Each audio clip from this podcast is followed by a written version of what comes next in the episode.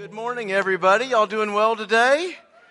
Yeah, mostly so. Good morning online watching us. So who, who is our type A people out there that have already finished shopping for Christmas?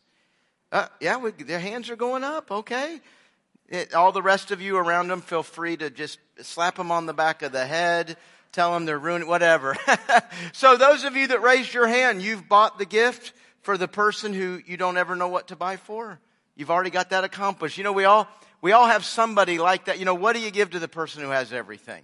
Doesn't it seem like dad always holds that position? I mean, what's a seven year old going to give dad, right? It's not like the, the dad's ever telling the seven year old, here's what I need. You know, and where does the seven year old get his money from? Dad, to go buy the gift. You, you know, we laugh about that, but, and that's a lot like giving to God, isn't it? I mean, what am I going to give God? God? God has no need.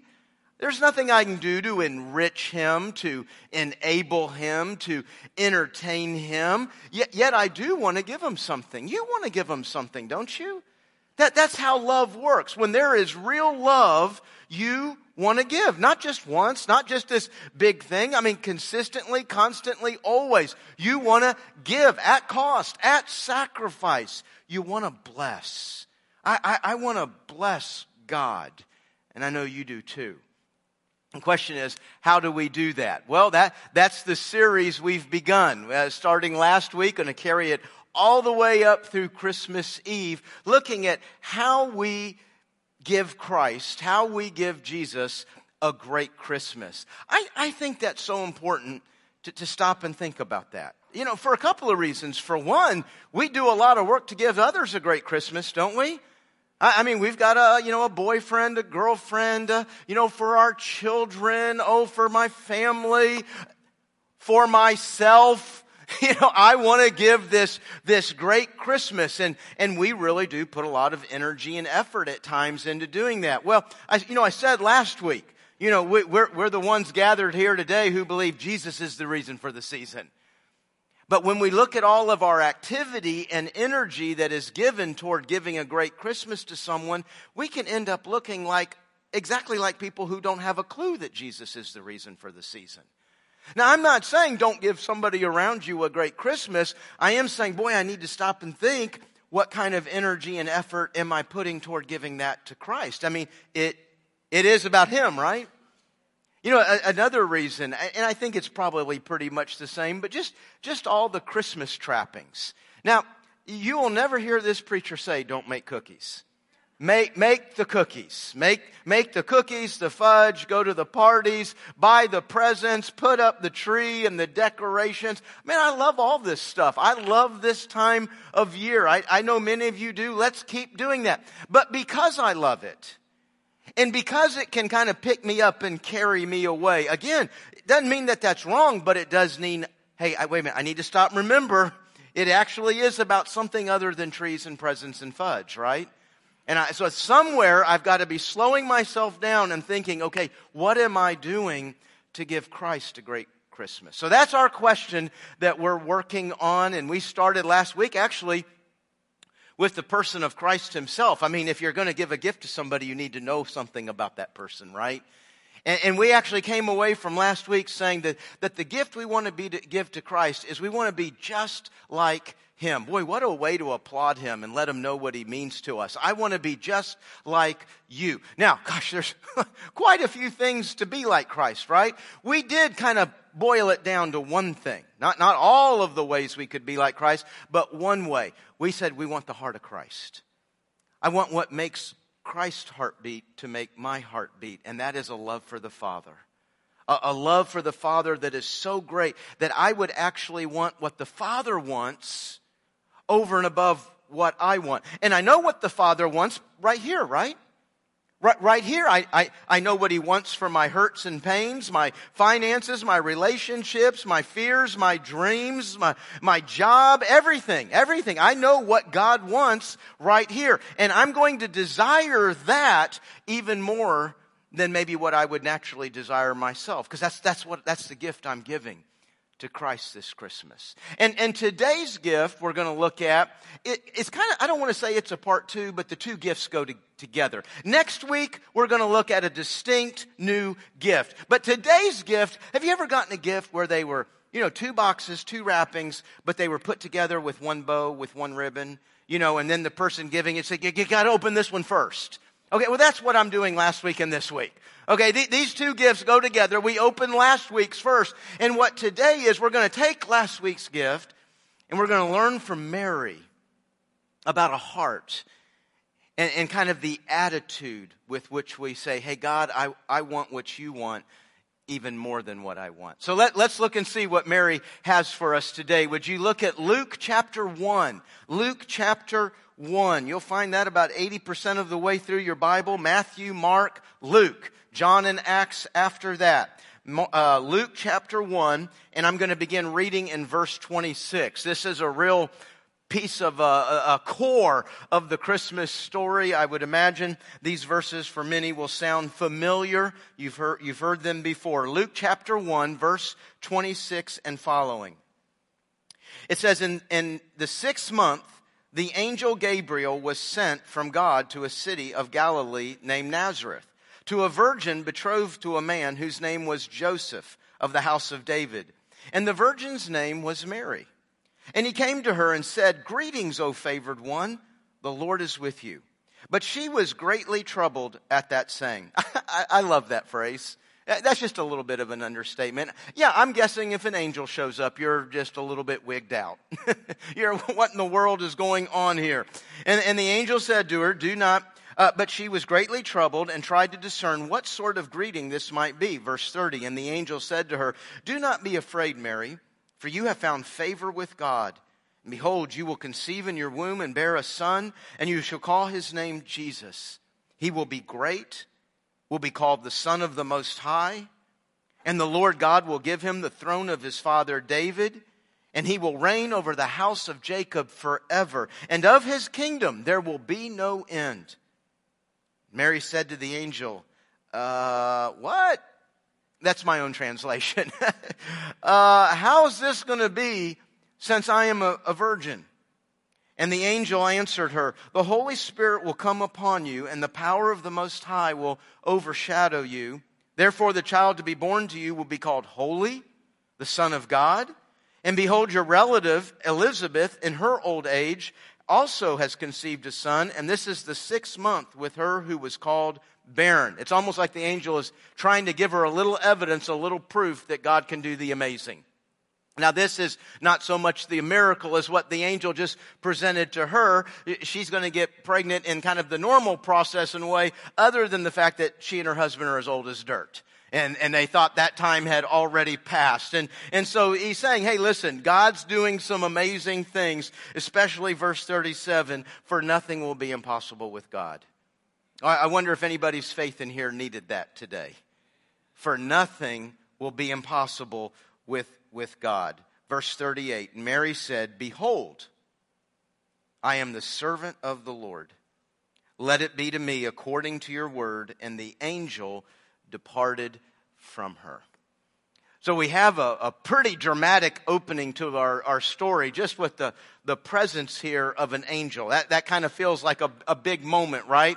And, and believe it or not, I mean, it's Luke chapter 1. We're at the very beginning of the story. We're only 26 verses in, and yet this is Gabriel's second appearance. He, he's already appeared once in the, in the first 25 verses that, that I didn't read. And there he appeared to Zechariah. Zechariah is married to Elizabeth, who we did read about and told them, hey, you're going to have a baby after all these years. And uh, this baby is going to be pretty special. Zechariah and Elizabeth's little boy is going to become who we know as John the Baptist. He's a cousin to Jesus and he is the announcer, the herald, the one who's saying the Messiah is coming. And so we, we have that big moment, and now we have Gabriel coming again. You know, stop and think about Gabriel for a moment. But by the way, next week we're going to look at Gabriel. Uh, we're going to learn from him about a gift we can give to Christ. But, you know, the Bible shows us often the word uses multitudes. And sometimes it says multitudes times multitudes. Most would understand we're talking about hundreds of millions or more of angels. But out of all of the angels that the Bible talks about, we're only given the name of two Gabriel and Michael. And we see them in the Old Testament, we see them in the New Testament. And uh, as we look at Gabriel, he always seems to be coming from the throne room of God. So whatever his role, whatever his job is, it seems to have him fixed there right by the, th- that's where he works, next to God. Seems like a pretty cool place, right? And, and usually his job is to deliver messages. Not just any message. Usually his messages kind of like change human history. Uh, he, he's kind of delivering the big messages. So he's an angel. He's not God. He's an angel, uh, but he lives right next to God and he speaks for God. So there's that. So per- pretty big moment. And you will find with Gabriel, every time he shows up, the next thing he has to say to somebody is, don't be afraid. So, you know, we wonder what angels look like. We're not given much description, none of like what we see in movies and books and, and, and everything else. But, but whatever that moment looked like, it always needs to be said, don't be afraid. Okay, so this is, this is a pretty dramatic moment. Now, I, I say all that to say this. There is this big angel there. It is a big moment, and that's why, th- that's what concerns me that we're going to miss just how small of a moment that this really is. I mean, we, many of us know the story. We've heard the story. So we've got Gabriel. We've, we've got this big angel here. Now we're being introduced to Mary. And I mean, Mary is like what? The most well-known woman in the Bible, the most well-known woman in Christianity. So it's just everything about this is big. And yet it's not big at all. You know, you know because we have Mary in such a lofty view, we forget she's like a 15 year old girl right here. I don't know her exact age historically, contextually, she would have been between about 14 and 19. So I, am going to go with 15 today. She, she's a 15 year old girl from Nazareth, of all places. You know, you and I are very used to hearing the word Nazareth, aren't we? I, I mean, we've heard the title, Jesus of Nazareth. And we know, we've, you know, we've read the Christmas story. Mary is from Nazareth. So we're very used to hearing that. The, the reality is, Nazareth doesn't even have a zip code. I, I mean, it is a small, do nothing village. You never went to Nazareth unless you had to go to Nazareth. You're never just gonna, no, nobody's traffic is going to just naturally carry them through Nazareth. The way this is written, and I don't think you quite pick it up in a natural reading, but it's, Luke is writing it to sound like this. You know, Mary is from Nazareth. You, you know, in Galilee, it, it's, I mean, he's almost anticipating his reader doesn't know where, where Nazareth is. You know, Israel's not big. It's like the size of New Jersey. But you know, in every state in America, and the small ones, there's a town that nobody in that state knows that's there except the people that live there. We have those in Virginia. There's all kinds of little, little villages, little towns. We've never, because I've never had any reason to go that way, and I don't want to go that way. It, that's, folks, that's Nazareth. There's nobody that's going to know this girl. There's nobody that's going to know this village. We think of the small beginnings of Jesus at the manger. No, it begins before that. Uh, I mean, everything about this is small, unnoticeable, and humble. And so, in this very small moment, you have this big angel. And he, and he says, Greetings, favored one. That word favored is, is really important uh, because it means what is about to happen comes from God's favor. What's favor? It's the word grace.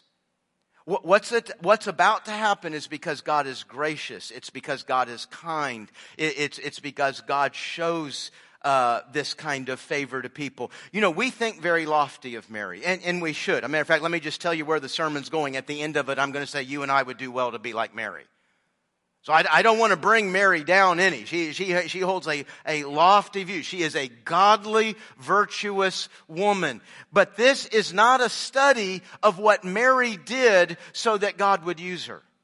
This is not about what Mary did to earn the opportunity to carry the Son of God. This is more about God's grace, God's favor in giving her the opportunity to carry the Son of God.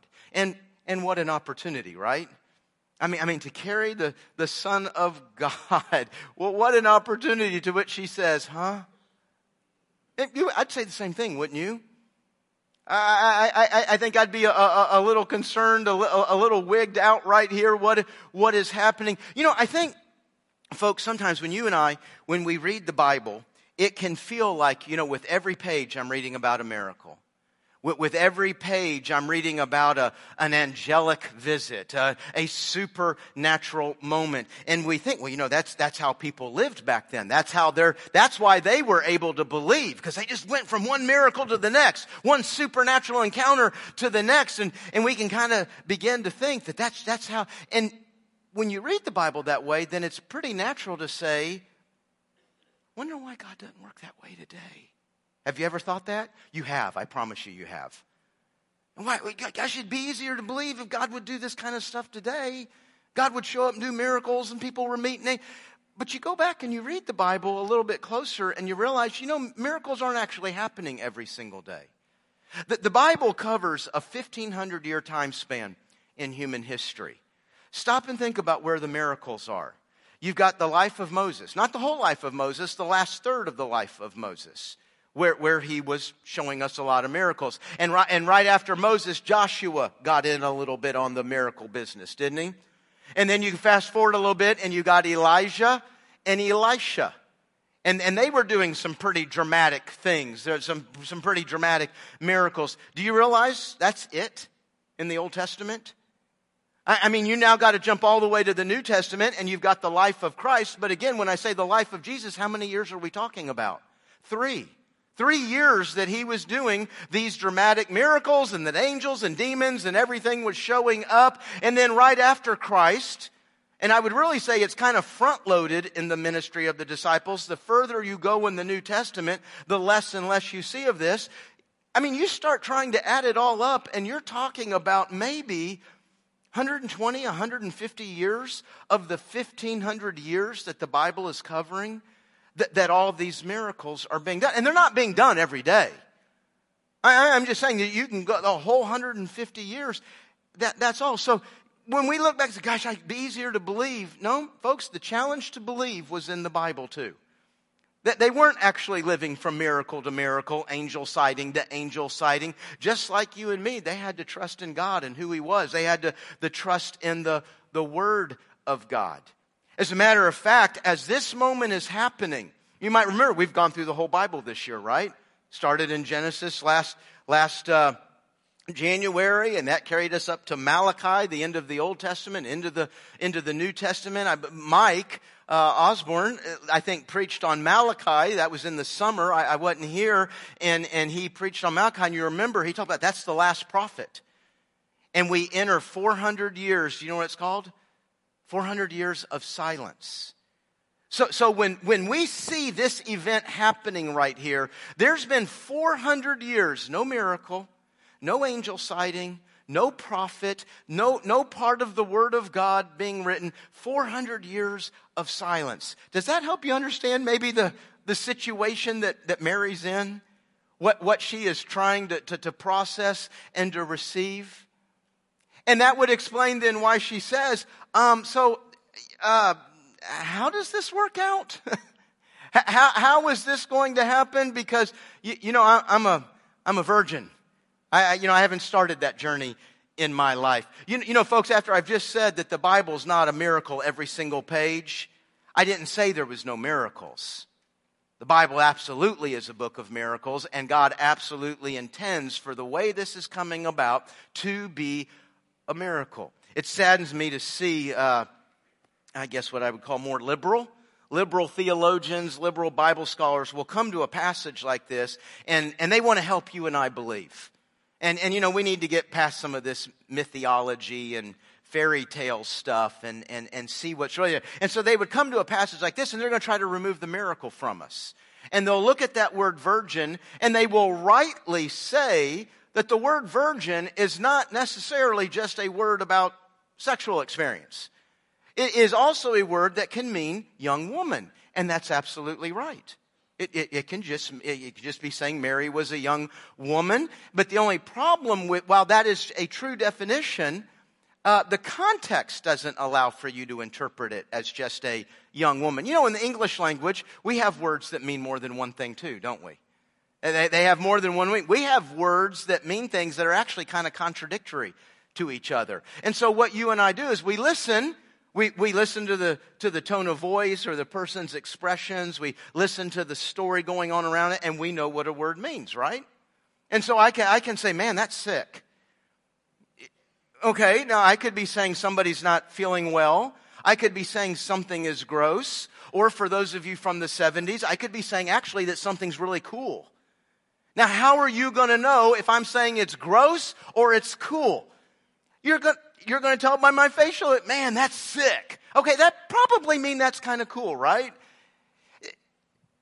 If all this word means is Mary was a young woman, if she's saying to the angel, how's this going to happen because I'm just a young woman? Uh, being a young woman doesn't mean you can't have a baby, does it? No, as a matter of fact, folks, if you'll kind of look throughout history, it's usually young women are in the baby making business. You know, it doesn't take anything special. There's no question about how I'm going to conceive because I'm a, I'm a young woman. No, that's exactly who does conceive is a young woman. No, what she's saying is, how's this going to happen because I am a virgin? I've not started that journey in my, in my life. God absolutely intends for this to be a miracle. He intended this to be a miracle at least 700 years before it happened. Man, another really enjoyable Christmas verse we often point to. Look up here at, at Isaiah 7:14. Therefore the Lord himself will give you a sign. I'm going to give you I'm going to give you a sign. I don't want you to miss it.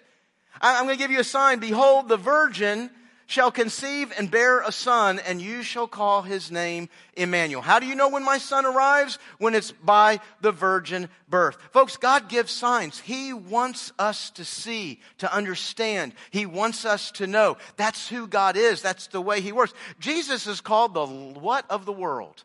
The light. What, what happened? When the light comes on, I can see. I can tell what's happening. I can understand. God wants us to see, see what's happening, and understand. It grieves me. We've got religions and ideas out there that, that God works through mysteries and codes. And, you know, there's something about our nature. We can kind of get caught up in that, can't we? I mean, it seems kind of, I mean, what was it, a dozen years or so ago, we had uh, the Da Vinci Code. And we know it's not a true story, but, you know, I wonder, I wonder what if.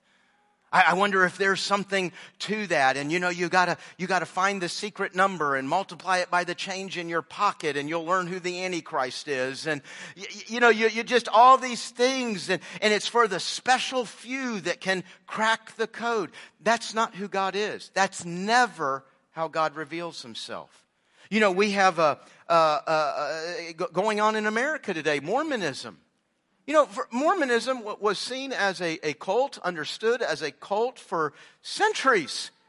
And then all of a sudden, it seemed like about 10 years ago, didn't it just all of a sudden become another Christian denomination? It's like, oh, that's, you know, it's just, folks, we don't believe a little differently from them. That's, that's not the difference between us and Mormons is, oh, well, we look at some things differently. They are antithetical, antithetical and contrary to everything we believe about the person of Christ. And guess how their entire faith is delivered? Through a secret. You know where the Book of Mormon comes from? Joseph Smith interpreted off of secret tablets. He was the only person on planet Earth that could see the secret tablets. And do you know how he could see the secret tablets? With his secret glasses. And he was the only one who could see the secret glasses on planet Earth. Only, folks, you're not going to find that in Scripture. You're not going to find that being the way that God works. That I pick one special person who gets to know, and good luck to the rest of you. God wants us all to, He's given the sign. You know, this whole mess we're in started all the way back in Genesis 3. Every problem on this earth started back in Genesis chapter 3 with Adam and Eve and the, and the horrible rebellion that they did. And do you know in that moment, God's first sign, God's first prophecy came? He said, Hey, hey, Eve, man, what, an, what, a, what words of kindness after you've just broken everything. And God says, Hey, Eve, through you, I'm going to bring something that'll fix all this. I'm, I'm going to use you to bring the answer. By your womb, from your seed, will come one. Now, you stop and think about how you figure out who that one is. I mean, there's like, like, I don't know, billions and billions and billions of babies that have come from Eve. How am I going to know which one is the one? It's the one through a virgin birth. Well, that narrows it down. The only one qualifies for that. See, that's what God is doing. And there's 60 other prophecies like that. And every one of these prophecies is a big neon arrow to the manger saying, this is the one this is the one I was telling you about. And, and, and, and so folks, you know, this, this is again, this is the, the mindset, the attitude that we have to understand Mary is trying to process. This was absolutely meant to be a miraculous event. There's actually some theological that I'm not going into as much today, but there's some theological understanding of why a virgin birth as it relates to sinlessness and, and sin nature and what Christ would have inherited. But, but bottom line today is, I just want, this is absolutely a miraculous moment to which all Mary can say is, ah, how's this happen? Because miracles can't be explained, right? They're not intended to be explained. And so the, the angel Gabriel begins to explain to her, listen, bottom line is the Holy Spirit is going to come put it there. The Holy Spirit is going to come and he's going to put the child in you. This child, by the way, just to be clear, holy. Son of the Most High, Son of God, a king forever. His kingdom has no end. Boy, some pretty lofty titles for a baby, huh? I'll be honest with you, all those titles and all that those titles can mean, the one that grabs me is, is, the, is the one forever. Because babies don't generally live forever, do they? When you think about it, it's, it's not unusual. I mean, it doesn't happen every day. But we've seen babies born into certain families, babies born into certain situations where you can say, okay, the track of that baby is going to be to greatness. I, I, mean, they're, they're just on, it. they're, they're going to be royalty. They're, they're, they're going to be, I mean, we see babies born, but none of them are forever. And so you know right away, okay, whatever's going on here, whatever all those titles mean, this is forever. This is really special. What an opportunity. So, how would you respond? Eh, don't even try to answer because you can't. you, you know why we can't respond? Because our response is going to be from this side of the story. We know too much already. We know how this works out for Jesus, how it works out for Mary. I mean, yeah, sign me up. I want everybody in human history to know my name. But Mary's not answering. Her response isn't this side of the story. Her response is that side of the story. You know, Mary, don't make her something you're not. She's going to have all the same questions, all the same emotions, all the same problems with this as you are. I mean, right away, I think first thing she's wondering is, did what I think just happened to me happen to me? I mean, don't you think there's a chance you walk away from this moment and go, was I dreaming? Was this real? Did I eat something bad last night? I mean, I think there's a significant chance you doubt yourself in what just happened. But the bigger thing, okay, that just happened. That's real. I, I know it's real. Who am I going to tell this to? 400 years of silence. Folks, even in the Bible, miracles are not happening every single day. It's not one angel siding to the other. The people of then are no different from the people of now. Who is she going to explain this to? Would you believe her? Would you believe her? And I'm going to say you wouldn't. Sorry. I would. I don't know what's wrong with y'all. No, I, think about it. Uh, uh, Mary, Mary lives two doors down from me. She's been babysitting our kids for the last three years, and, and I've got a I've got a Christmas party. Now, don't ask me how I have a Christmas party before all this has happened, but just go with me here for a moment. Okay, so my, my wife and I are going to the office Christmas party. So Mary comes to the door. She's gonna come in, take care of our our, our, our little children, and, and she know, oh, Mary's got a bump. Hey, Mary, what's what's what's going on? And she tells me this story you know, I, I, I don't think we're going to go to the party tonight. I, I don't think we're going to need you to babysit. you crazy person, get out of my house. I mean, I mean, honestly, what, how would you respond? What you say? This 15 year old girl walks in and tells you this story. I, I, I don't think we believe her. So she's, she's dealing with the unbelievable. And when she shows up in her community pregnant with an unbelievable story, you know, that, that's a community and a culture that's not going to receive that very well. I mean, this could really, really be costly for her. And that's what makes her response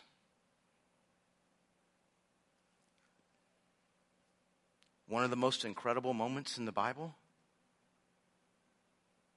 I am the Lord's servant. Do I understand everything that just happened to me? Do, do I understand how this is going to fold out?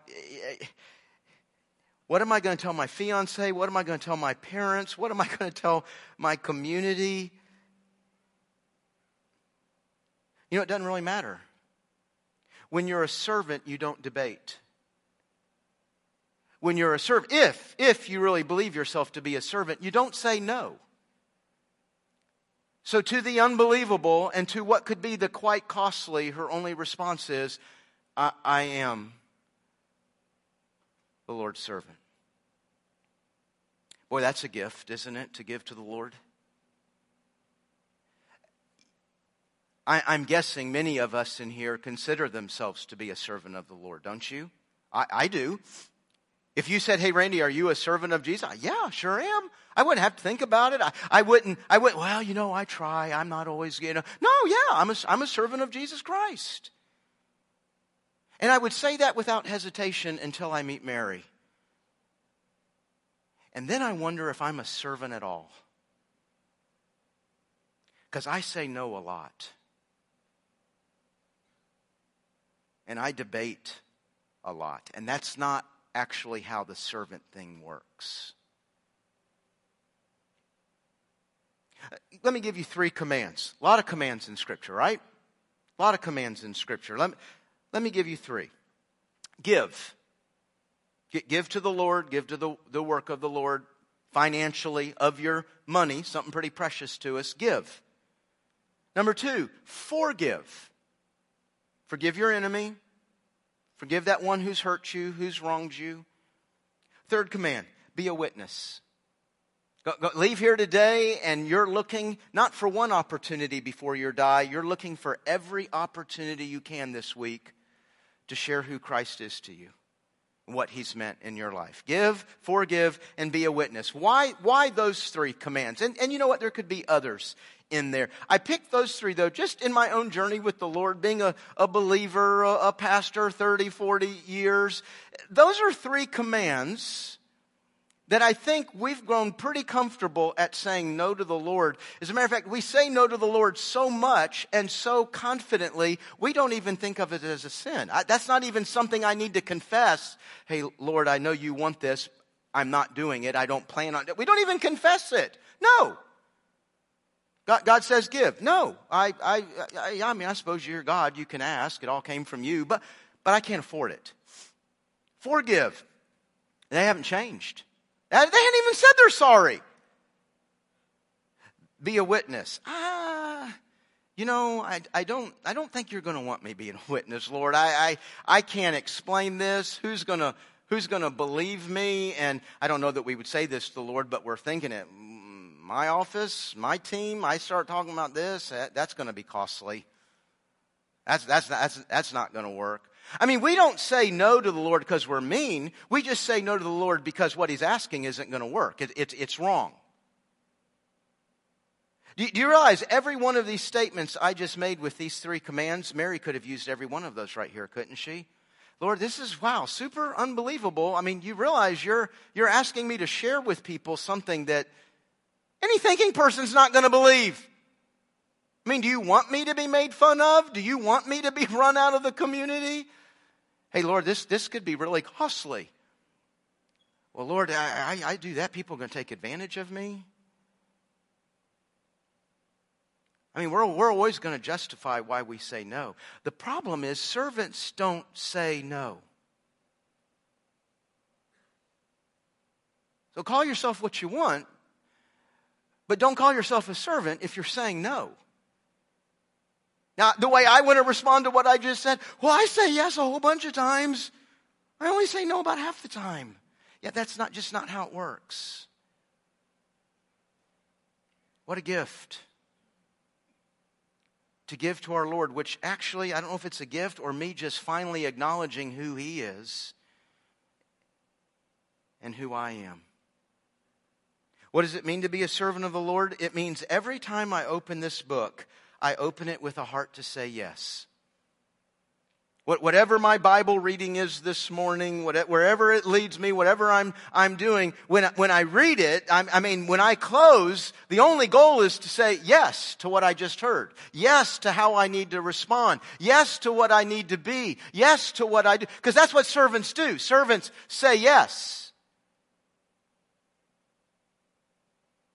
What a heart to give to Christ. The heart of a of a willing and a ready and a trusting servant. You know, a very general way to apply that is what I just said. When I, when I read the Bible, I'm going to hear this as, as the words of my master, and I'm, I'm going to say yes. But maybe in closing today, very specifically, what would saying yes to the Lord mean to you right here and right now? Now, I'm asking that question, I'll be honest with you, almost with the assumption that every person in here is absolutely saying no to the Lord somewhere. Maybe it's something very specific. You know, you, you know God laid something on your heart last week to do, to say, to go, and you, you just aren't. Maybe, maybe it's not something that specific. Maybe it's just the last year or so, last year or two, you know God's been saying start, stop, go, and, and you're saying no. What, what would it mean? I mean, folks, I, I can't get any more concrete than this. This is like an actual gift. We can put wrap paper and put a bow on it and say, here you go, Lord. I'm going to say yes right, right here. Why would you say yes? Because you see the worthiness of your master like Mary did. And that the only right thing, whatever it cost, whatever you understand, however people respond, the only right thing is yes. Servants don't say no. Let's pray. Heavenly Father, I, uh, I pray that you'd move right now in our hearts and lives and, and speak now, God. Lay on our heart that place, that thing, that situation, that decision, that person, that activity that is going on where we know what your will is. We know what you want in that, and we have thus far said no.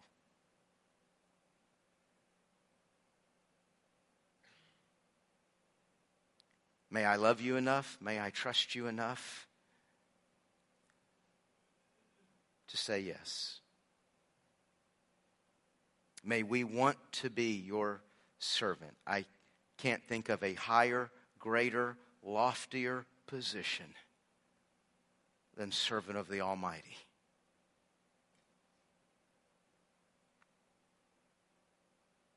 Oh Lord, guide each of us right now in what that thing is.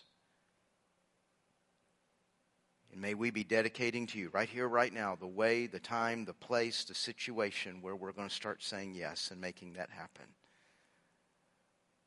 Holy Spirit, would you, would you help us? It's in Jesus' name that we pray. Amen.